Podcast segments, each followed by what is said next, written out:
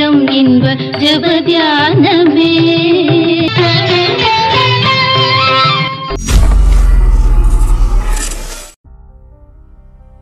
ஆண்டவராகிய இயேசு கிறிஸ்துவின் இணையற்ற நாமத்தில் உங்கள் யாவருக்கும் அன்பின் வாழ்த்துக்கள்.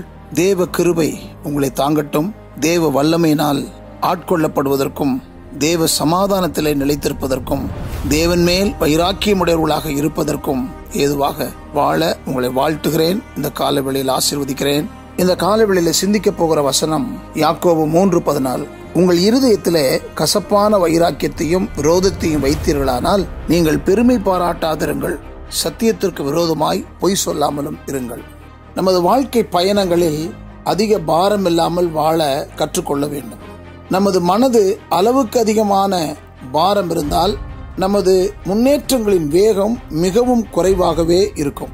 ஏராளமான மக்கள் தங்கள் மனதை பிறரை குறித்த கசப்புகளினாலும் கோபங்களாலும் எரிச்சல்களினாலும் மிகுதியாக பாரப்படுத்திக் கொள்கிறார்கள்.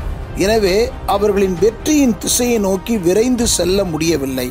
பிறரை மனதால் மன்னிக்கும் இயல்பு குறைவாக இருப்பதால் தான் அவர்கள் தங்கள் மனதை நோக்க செய்த ஒவ்வொருவரையும் ஒவ்வொரு செயலையும் மனதில் வைத்து சிந்தித்து தங்கள் வாழ்க்கையின் பயணங்களில் பின்தங்கி விடுகிறார்கள். யோசேப்பின் வாழ்க்கையில் எத்தனையோ நடந்தவைகள். அவனுடைய முன்னேற்ற பாதையில் வந்தபோதும் அவன் முன்னேறிக் கொண்டே இருந்தான். ஏனெனில் அவனுக்கு எதிராக இழைக்கப்பட்ட அநீதிகளை குறித்து நம்பிக்கை துரோகங்களை குறித்தும் அவன் அதிகமாக சிந்தித்து தன் மனதை கசப்புகளால் பாரப்படுத்திக் கொள்ளவே இல்லை. யார் எதை செய்தாலும் அவை யாவும் தேவனுடைய பாதையில் நன்மைக்கு எதுவாக மாறும் என்ற விசுவாசத்தோடே அவன் செயல்பட்டான். மன்னிக்கும் மனமென்மை அவனுக்கு அதிகம் இருந்தது. எனவே ஒவ்வொரு தடைக்கல்லும் ஒரு புதிய ஆசீர்வாதத்துக்கு நேராக அவனை அழைத்துச் சென்றது. மன்னிக்கும் மன உணர்வுகள் தினமும் நம்மிடம் செயல்படாவிட்டால் நம்முடைய மனதை ஏதாவது ஒரு விதத்தில் கசப்புகளும் கோப உணர்வுகளும் பாரப்படுத்தி அமைதியையும் விடுதலையின் உணர்வுகளையும் நாம் ஒருபோதும் பெற முடியாது.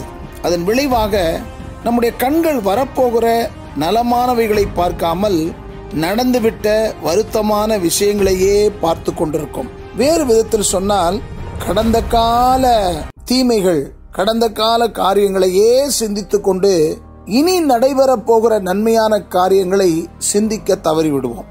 கண்கள் பின்னால் இருக்கும்போது கால்கள் ஒருபோதும் முன்னோக்கி வேகமாக செல்லாது.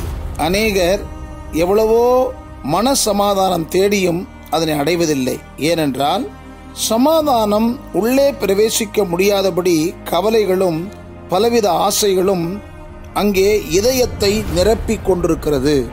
இந்த காலவெளியில் இதை கேட்டுக்கொண்டிருக்கிற அருமையானவர்களே உங்கள் இதயம் கசப்பினாலும் வைராக்கியத்தினாலும் நிரம்பி இருக்கிறதா இல்லாவிட்டால் தேவ சமாதானம் தேவ அன்பு உங்கள் இதயத்தில் குடிகொண்டிருக்கிறதா? பல சமயங்களிலே ஒப்புரவாகுதலை குறித்து நாம் கற்றிருக்கிறோம்.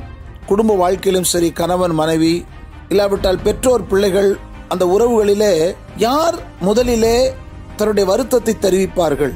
யார் வருத்தம் தெரிவிக்க வேண்டும்? கணவனா மனைவியா பெற்றோரா பிள்ளைகளா என்று நீங்கள் கேட்பீர்களானால் ஒன்றை நான் சொல்லுவேன்.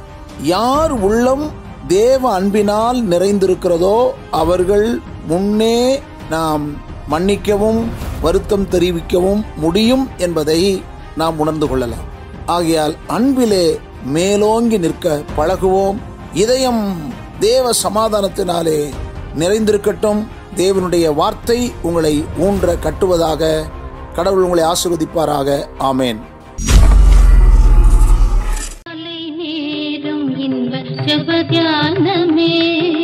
கருணை பொற்பா